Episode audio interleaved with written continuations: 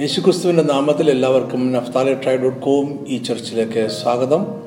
എന്റെ പേര് professor Jacob Abraham വേദപുസ്തകം വായിക്കുവാനും ധ്യാനിക്കുവാനും മൊബൈൽ ഫോൺ ഉപയോഗിക്കാമോ എന്ന ചോദ്യമാണ് നമ്മുടെ ഇന്നത്തെ ചർച്ചാ വിഷയം. കേരളത്തിലെയും വിദേശങ്ങളിലെയും ചില ദിവദാസന്മാർ മൊബൈലിൽ ദൈവവചനം വായിക്കുന്നതിനെതിരെ രംഗത്തുണ്ട്. അവരുടെ വിമർശനങ്ങൾ സോഷ്യൽ മീഡിയകളിൽ പ്രസിദ്ധവുമാണ്. എന്നാൽ പ്രായം കൊണ്ട് മൊബൈൽ ഫോൺ ഉപയോഗത്തെ എതിർക്കേണ്ട ആളാണ് എങ്കിലും മൊബൈലിൽ വേദപുസ്തകം വായിക്കുന്നതിനെയോ ധ്യാനിക്കുന്നതിനെയോ ഞാൻ എതിർക്കുന്നില്ല. അതിനാൽ ഈ ഭാഗം കൂടി കേൾക്കുവാൻ ഞാൻ എല്ലാവരോടും അപേക്ഷിക്കുന്നു. ശാസ്ത്ര സാങ്കേതിക മുന്നേറ്റങ്ങളെ എതിർത്ത ഒരു ഇരുണ്ട ചരിത്രം ക്രൈസ്തവ സഭയ്ക്കുണ്ട്. ഗലീലിയോയുടെ ചരിത്രം അതിനൊരു ഉദാഹരണമാണ്. ഭൂമി പരന്നതായിരിക്കേണ്ടത് ഗലീലിയോയുടെ കാലത്തെ സഭയ്ക്ക് ആവശ്യമായിരുന്നു. ഉരുണ്ട ഭൂമി ഉൾക്കൊള്ളുവാൻ അന്നത്തെ സഭയുടെ ദൈവശാസ്ത്രത്തിന് കഴിഞ്ഞില്ല. അതുകൊണ്ട് അവർ മുന്നറിയിപ്പുകൾ നൽകി ഭീഷണിപ്പെടുത്തി എന്നിട്ടും അടങ്ങാത്തതിനാൽ ഗലീലിയെ ജീവപര്യന്തം തടവിലാക്കി. ശാസ്ത്ര സാങ്കേതിക മുന്നേറ്റത്തെ അങ്ങനെ ഇല്ലാതാക്കാം എന്ന് അവർ കരുതി. എന്നാൽ ശാസ്ത്ര സാങ്കേതിക മുന്നേറ്റങ്ങൾ മനുഷ്യന്റെ നിയന്ത്രണത്തിനും അപ്പുറത്തായി സംഭവിച്ചുകൊണ്ടേയിരിക്കുന്ന ഒരു പ്രക്രിയയാണ്. അതിനെ തടഞ്ഞു നിർത്തുവാൻ മനുഷ്യന് കഴിയുകയില്ല ഒരു കാലത്ത് വേദപുസ്തകം സാധാരണ മനുഷ്യർ വായിക്കുന്നത് വിലക്കിയിരുന്നു. പള്ളികളിൽ പോലും അവ ചങ്ങലയിട്ട് സൂക്ഷിച്ചിരുന്നു. സാധാരണക്കാർ വേദപുസ്തകം വായിച്ചാൽ അതിനെ തെറ്റായി മനസ്സിലാക്കുമെന്നും അതിനാൽ ദൈവശാസ്ത്രം പഠിച്ച പുരോഹിതന്മാർ അതിനെ വായിച്ച് പഠിച്ച് മറ്റുള്ളവർക്ക് പറഞ്ഞു കൊടുക്കുന്നത് സാധാരണക്കാർ മനസ്സിലാക്കിയാൽ മതിയെന്നും അന്നത്തെ സഭ പഠിപ്പിച്ചിരുന്നു. അങ്ങനെയുള്ള ഒരു കാലഘട്ടത്തിലാണ് അച്ചടി യന്ത്രം കണ്ടുപിടിക്കുന്നത്. ജൊഹാൻ ഗുട്ടൻബർഗ് എന്ന ജർമ്മൻകാരനാണ് ആയിരത്തി നാനൂറ്റി അമ്പത്തി അഞ്ച് എ ഡിയിൽ അച്ചടി യന്ത്രം കണ്ടുപിടിക്കുന്നത്. അതിനു മുമ്പും തടികളിലും ലോഹങ്ങളിലും ബ്ലോക്കുകൾ ഉണ്ടാക്കി അച്ചടിക്കുന്ന സമ്പ്രദായം ഉണ്ടായിരുന്നുവെങ്കിലും അക്ഷരങ്ങളുടെ രൂപങ്ങൾ ഉണ്ടാക്കിയതും യന്ത്രം ഉപയോഗിച്ചതും ഗുട്ടൻബർഗാണ്. പുസ്തകങ്ങൾ അതിനു മുമ്പ് ഉണ്ടായിരുന്നുവെങ്കിലും അതിനെ സാധാരണ ജനങ്ങളിലേക്ക് എത്തിച്ചത് അച്ചടി യന്ത്രത്തിന്റെ കണ്ടുപിടുത്തമാണ്. ഗുട്ടൻബർഗിന്റെ യന്ത്രത്തിൽ വേദപുസ്തകത്തിന്റെ ലത്തീൻ ഭാഷയിലുള്ള ഒരു പതിപ്പ് അച്ചടിച്ചു.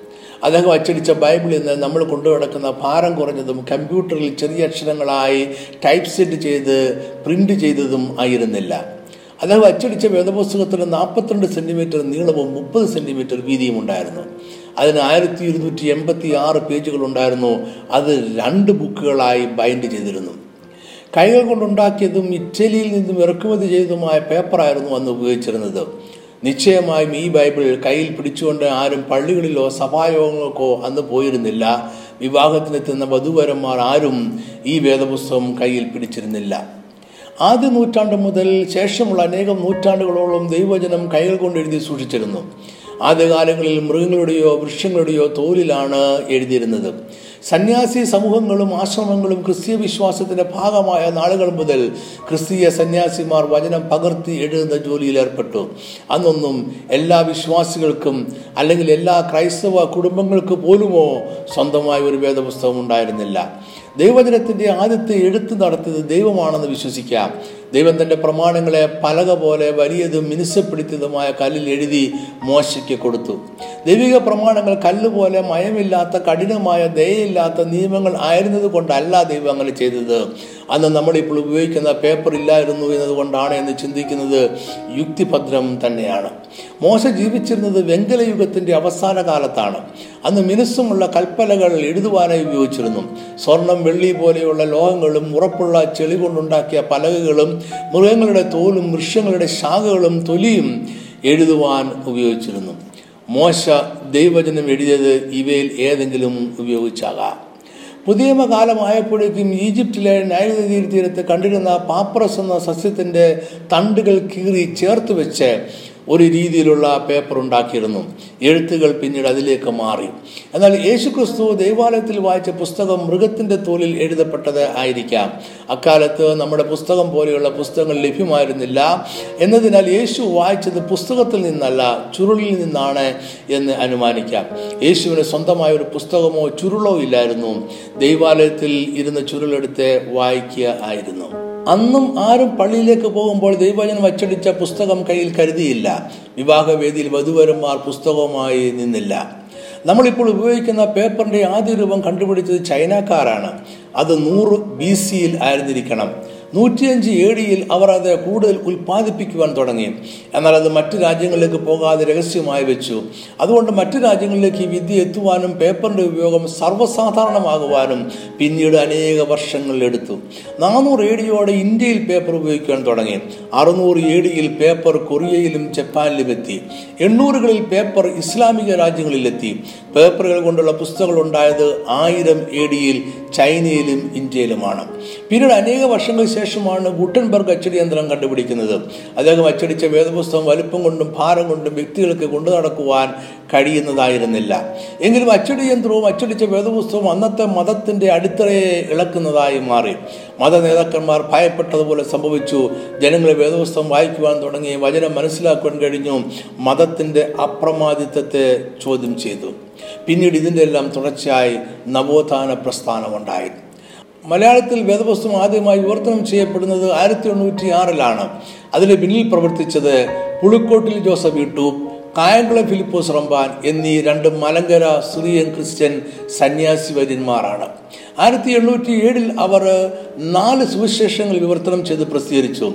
എന്നാൽ അതിൽ സുറിയാനി അറിയാമായിരുന്ന സുറിയാനി ക്രിസ്ത്യാനികൾക്ക് മാത്രം മനസ്സിലാകുന്ന ധാരാളം വാക്കുകൾ ഉണ്ടായിരുന്നതിനാൽ അത് സാധാരണക്കാർക്ക് പ്രയോജനം ചെയ്തില്ല. ഈ വിവർത്തനത്തെ റംബാൻ ബൈബിൾ എന്നാണ് വിളിക്കുന്നത്. വേദപുസ്തകത്തിന്റെ സമ്പൂർണ വിവർത്തനം ലളിതമായ മലയാള ഭാഷയിൽ ഉണ്ടായത് ആയിരത്തി എണ്ണൂറ്റി ഇരുപത്തി ഒമ്പതിലാണ് ചർച്ച് മിഷണറി സൊസൈറ്റി ഓഫ് ഇന്ത്യയുടെ സുവിശേഷകനായിരുന്ന ബെഞ്ചമിൻ ബെയിലിയാണ് ആ വിവർത്തനത്തിന് നേതൃത്വം നൽകിയത്. ആയിരത്തി എണ്ണൂറ്റി ഇരുപത്തി ഒമ്പതിൽ പുതിയ നിയമവും ആയിരത്തി എണ്ണൂറ്റി നാൽപ്പത്തി ഒന്നിൽ പഴയ നിയമവും പൂർത്തിയായി. മുമ്പുണ്ടായിരുന്ന വിവർത്തനത്തിൽ നേരിയ വ്യത്യാസങ്ങൾ വരുത്തി ബൈബിൾ സൊസൈറ്റി ഓഫ് ഇന്ത്യ ആയിരത്തി തൊള്ളായിരത്തി പത്തിൽ പ്രസിദ്ധീകരിച്ച സത്യവേദ പുസ്തകമാണ് ഇന്ന് നമ്മൾ ഉപയോഗിക്കുന്നത്. ആദ്യത്തെ മലയാള വേദപുസ്തകം വലുതും ഭാരമുള്ളതുമായിരുന്നു. അന്ന് ആരും അതിനെ കയ്യിൽ കൊണ്ട് നടക്കാറില്ലായിരുന്നു. പിന്നെ വർഷങ്ങളെടുത്തു നമ്മുടെ കയ്യിൽ കൊണ്ട് നടക്കാവുന്ന വലുപ്പത്തിൽ വേദപുസ്തകം ലഭിക്കുവാൻ ഞാൻ ചരിത്രം ഇത്രയും വിശദമായി പറഞ്ഞത് വേദപുസ്തകം ഇന്ന് നമ്മുടെ പക്കൽ ഇരിക്കുന്ന രീതിയിൽ എത്തിയത് എങ്ങനെയാണ് എന്നും അതിന്റെ പിന്നിൽ ശാസ്ത്ര സാങ്കേതിക മുന്നേറ്റം എത്രമാത്രം ഉണ്ട് എന്നും നിങ്ങൾ അറിയുവാൻ വേണ്ടിയാണ്. ദൈവം കല്ലിൽ എഴുതി തുടങ്ങിയ. മോശ കല്ലിലോ ചെളികൊണ്ടുണ്ടാക്കിയ പലകളിലോ മരത്തിന്റെയോ മൃഗങ്ങളുടെയോ തോലിലോ എഴുതിയിരുന്ന. യേശുക്രിസ്തു മൃഗത്തിന്റെ തോലിൽ വായിച്ച. അപ്പോസലന്മാർ മൃഗങ്ങളുടെ തോലിലോ പാപ്രസിലോ എഴുതിയ ദൈവവചനം. നമുക്ക് കയ്യിൽ കൊണ്ട് നടക്കുവാൻ പാകത്തിൽ ലഭിച്ചത് ശാസ്ത്ര സാങ്കേതിക വിദ്യയുടെ മുന്നേറ്റം കൊണ്ടാണ്. ഈ ചരിത്രയാത്രയിൽ ദൈവവചനം രേഖപ്പെടുത്തിയ മാധ്യമങ്ങൾ പലതും മാറി. കല്ല് മാറി തോലായി. തോൽ മാറി പാപ്രസായി. പാപ്രസ് നമ്മളിപ്പോൾ ഉപയോഗിക്കുന്ന പേപ്പറായി. സാധാരണ പേപ്പർ വീണ്ടും മാറി. നമ്മുടെ വേദപുസ്തകം അച്ചടിക്കുന്ന മേന്മയുള്ള കട്ടി കുറഞ്ഞ കടലാസായി മാറി അതിനെ ബൈബിൾ പേപ്പർ എന്നാണ് വിളിക്കുന്നത്. കല്ലിലും ലോഹങ്ങൾ കൊണ്ടും ഉണ്ടാക്കിയ അക്ഷരങ്ങൾ ഉപയോഗിച്ചിരുന്ന അച്ചടി യന്ത്രം മാറി. കമ്പ്യൂട്ടറിൽ മനോഹരങ്ങളായ അക്ഷരങ്ങൾ നിരത്തി ഓഫ്സർ പ്രസിൽ അച്ചടിയായി. ഇപ്പോൾ കടലാസ് എന്ന മാധ്യമവും ക്രമേണ മാറുകയാണ്. ഇത് സാങ്കേതിക വിദ്യയുടെ മുന്നേറ്റമാണ്. പിശാചിന്റെ പ്രവൃത്തിയല്ല. കയ്യിൽ കൊണ്ട് നടക്കാമെന്ന വലിപ്പത്തിലുള്ള വേദപുസ്തകം ലഭിക്കുന്നതിന് മുമ്പ് നമ്മുടെ വിവാഹ ശുശ്രൂഷയിൽ വരനും വധുവും വേദപുസ്തകം കയ്യിൽ പിടിച്ചുകൊണ്ട് വരേണ്ട ആവശ്യമില്ലായിരുന്നു. അന്നൊക്കെ വിവാഹം പുസ്തകത്തെ സാക്ഷി നിർത്തിയല്ല നടത്തിയിരുന്നത്. അന്ന് ദൈവം സാക്ഷിയായിരുന്നില്ല. ദൈവം വധുവരന്മാരെ കൂട്ടിയോജിപ്പിക്കുവാൻ സന്നിഹിതനായിരുന്നു. ഇന്ന് ഇവന്റ് മാനേജർമാർ ക്രമീകരിക്കുന്ന വിഭാഗത്തിൽ വേദപുസ്തകം പിടിച്ചുകൊണ്ട് വധുവരന്മാരെത്തി പുസ്തകത്തെ സാക്ഷി നിർത്തി വിവാഹം നടത്തുന്നു. അവയിൽ പലതും അൽപായുസുക്കളായി തകരുന്നു. പുസ്തകത്തെ അല്ല വചനത്തെ സാക്ഷി നിർത്തിയാണ് ഞങ്ങൾ ചെയ്യുന്നത് എന്ന് വാദിച്ചേക്കാം. പക്ഷേ ദൈവവചനം ബൈബിൾ സൊസൈറ്റി അച്ചടിച്ച പുസ്തകമല്ല ദൈവവചനം സാക്ഷാൽ ക്രിസ്തുവാണ്. ക്രിസ്തു വിഭാഗത്തിന് സാക്ഷിയല്ല അവൻ കൂട്ടിയോജിപ്പിക്കുന്ന പ്രധാന കണ്ണിയാണ്. അതുകൊണ്ട് പുസ്തകമല്ല ദൈവവചനം. പുസ്തകം ദൈവജനം അച്ചടിച്ചൊരു മാധ്യമം മാത്രമാണ്. പുസ്തകങ്ങളെ ബഹുമാനത്തോടെ കാണുന്ന പാരമ്പര്യ യഹൂദന്മാർക്കുണ്ട്. പുസ്തകത്തെ ആരാധിക്കുന്ന പതിവ് ഹൈന്ദവ മതവിശ്വാസികൾക്കും ഇസ്ലാം മതവിശ്വാസികൾക്കും സിഖുകാരെ പോലെയുള്ളവർക്കുമുണ്ട്. പക്ഷേ ക്രൈസ്തവ വിശ്വാസത്തിൽ ദൈവത്തെ ആരാധിക്കുവാൻ മാത്രമേ ഉപദേശമുള്ളൂ ദൈവം മാത്രമേ ഉള്ളൂ വിശുദ്ധൻ. ഇന്ന് മിക്ക ബന്ധുക്കോസ്തു ആരാധനാലയങ്ങളും ഗാനങ്ങളും ദൈവജനവും കമ്പ്യൂട്ടറും എൽ സി ഡി പ്രൊജക്ടറും ഉപയോഗിച്ച് ഡിസ്പ്ലേ ചെയ്യുകയാണ്. അത് സഭയ്ക്കുള്ളിൽ ക്രമീകരിക്കപ്പെട്ടിരിക്കുന്നു. ഗായക സംഘം പാട്ടുപാടുന്നത് മൊബൈൽ ഫോൺ നോക്കിയാണ്. എന്നാൽ വേദപുസ്തകം മാത്രം വായിക്കുവാൻ പാടില്ല എന്നാണ് പരീശന്മാരുടെ മതം. എന്താണ് വേദപുസ്തകം സഭയിൽ കൊണ്ടുവന്ന് വചനം വായിച്ചാലുള്ള കുഴപ്പം? മൊബൈലിൽ വചനം മാത്രമല്ല മറ്റു പലതുമുണ്ട് എന്നാണ് വാദം. നമ്മൾ ഉപയോഗിക്കുന്ന വേദപുസ്തകം എടുത്ത് നോക്കിയേ ഒരു നാട്ടും പുറത്തുകാരുടെ വേദപുസ്തകം നമുക്ക് ഒന്ന് പരിശോധിച്ച് നോക്കാം. വേദപുസ്തകം അഴുക്കാകാതിരിക്കുവാൻ അവൻ അതിനു മീതെ സിപ്പുള്ള മറ്റൊരു കറുത്ത കവറും ഇട്ടിട്ടുണ്ട്. ഈ കവറിന് സിപ്പുള്ള ഒരു പോക്കറ്റുമുണ്ട്. വേദപുസ്തകത്തിലും സിപ്പിലുള്ള കവറിലുമായി അവൻ ചില കാര്യങ്ങൾ സൂക്ഷിച്ചിട്ടുണ്ട്. സ്തോത്രകാഴ്ചക്കുള്ള രൂപ പ്രസംഗക്കുറിപ്പുകൾ എഴുതുവാനുള്ള പേന പേപ്പർ യാത്രാക്കൂലിക്കുള്ള രൂപ സെക്രട്ടറിയെ ദശാംശം ഏൽപ്പിച്ചതിനുള്ള രസീത് എന്നിങ്ങനെ പലതും അവൻ വേദപുസ്തകത്തിലും അവന്റെ സിപ്പുള്ള കവറിലും അവൻ സൂക്ഷിക്കുന്നു. അവൻ ആലയത്തിലിരിക്കുമ്പോൾ ഇതൊക്കെ എടുത്തു നോക്കുകയോ നോക്കാതിരിക്കുകയോ ചെയ്തേക്കാം.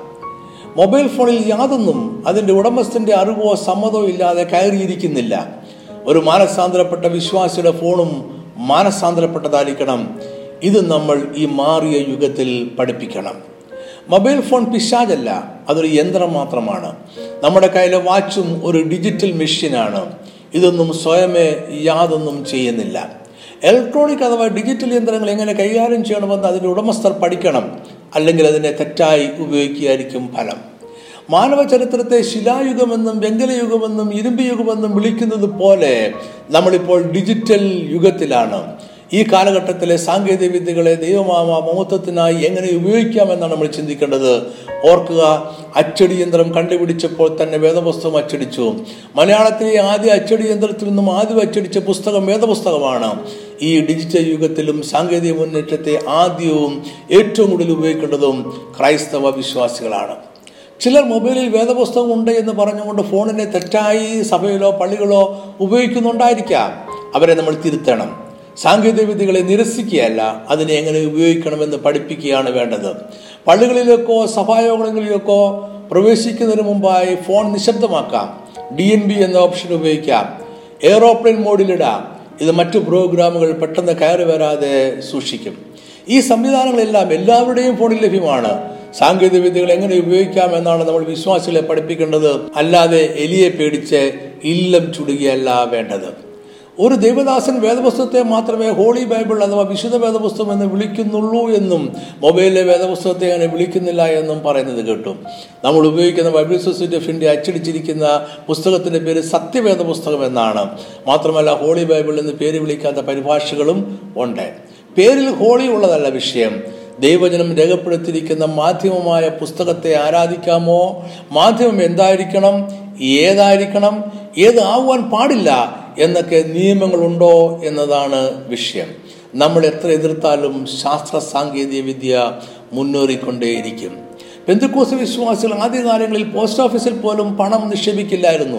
അങ്ങനെ നിക്ഷേപിക്കുന്നവർക്ക് സഭയിൽ സാക്ഷി പറയുവാൻ അനുവാദമില്ലായിരുന്നു. നമ്മൾ ടി വി എതിർത്തു പെൺകുട്ടികളുടെ ചുരിദാറിനെ എതിർത്തു കമ്പ്യൂട്ടർ എതിർ ക്രിസ്തുവിന്റെ വരവാണ് എന്ന് പറഞ്ഞു. ഇപ്പോൾ ലെഗിങ്സിനെയും മൊബൈലിനെയും എതിർക്കുന്നു. ഈ സമയം ദൈവരാജ്യത്തിന്റെ സുവിശേഷം പ്രസംഗിക്കാൻ ഉപയോഗിച്ചെങ്കിൽ എത്ര നന്നായിരുന്നു. നമ്മുടെ ഉപദേശിമാർ സുവിശേഷകരല്ല. അവർ സുവിശേഷ ഉദ്യോഗസ്ഥരാണ്. സുവിശേഷം എങ്ങനെ പറയാമെന്നല്ല എങ്ങനെയെല്ലാം പറയാതിരിക്കാം എന്നാണ് അവരുടെ നോട്ടം. ഞാൻ ഈ ചെറിയ സന്ദേശം ചുരുക്കട്ടെ. സാങ്കേതിക വിദ്യയുടെ മുന്നേറ്റത്തെ എതിർക്കുന്നത് സമുദ്രത്തിലെ തിരമാലകളോട് മുഷ്ടിയുദ്ധം ചെയ്യുന്നത് പോലെയുള്ളൂ എതിർക്കുകയോ നിരസിക്കുകയോ അല്ല എങ്ങനെ അതിനെ സുവിശേഷത്തിന്റെ നന്മയ്ക്കായി ഉപയോഗിക്കാമെന്ന് ചിന്തിക്കുകയും അങ്ങനെ ഉപയോഗിക്കുവാൻ പഠിപ്പിക്കുകയുമാണ് വേണ്ടത്. നമ്മുടെ പിതാക്കന്മാർ അങ്ങനെ ചിന്തിച്ചത് കൊണ്ടാണ് ഇന്ന് നമ്മുടെ കയ്യിൽ ഒതുങ്ങിയ ഭംഗിയുള്ള വേദപുസ്തകം ഇരിക്കുന്നത്. നമ്മൾ പുസ്തകത്തെ ആരാധിക്കുന്നവരല്ല ദൈവത്തെ ആരാധിക്കുന്നവരാണ്. സാങ്കേതികവിദ്യയെ നിരസിക്കലല്ല വരുതിക്ക് നിർത്തുകയാണ് ബുദ്ധി. ഞാൻ ഈ സന്ദേശം ഇവിടെ അവസാനിപ്പിക്കട്ടെ. അതിനു മുമ്പ് നമ്മുടെ ടി വി പ്രോഗ്രാമിനെ കുറിച്ചൊരു വാക്ക് പറയട്ടെ.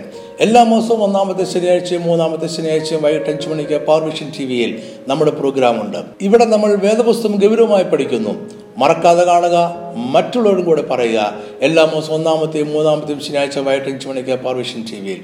ഈ സന്ദേശം കണ്ടതിനും കേട്ടതിനും വളരെ നന്ദി. ദൈവം നിങ്ങളെ എല്ലാവരെയും സമൃദ്ധമായി അനുഗ്രഹിക്കട്ടെ. ആമേൻ.